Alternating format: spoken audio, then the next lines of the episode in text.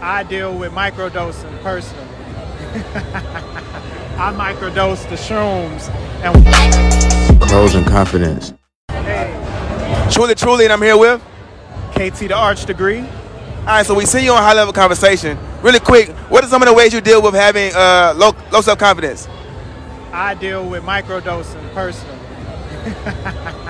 I microdose the shrooms, and what that does is it gives me tryptamines, you know, serotonin, melatonin precursors, and what it does is it uplifts the mood.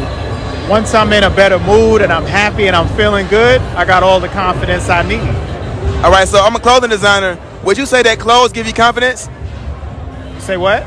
Would you say that clothes give you confidence? Most definitely, because what we don't understand is the etymology of the word invest.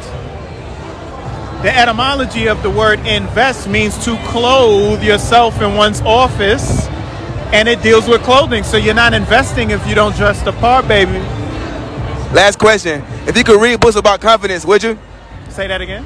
If you could read a book about confidence, would you? Of course I. would. Truly.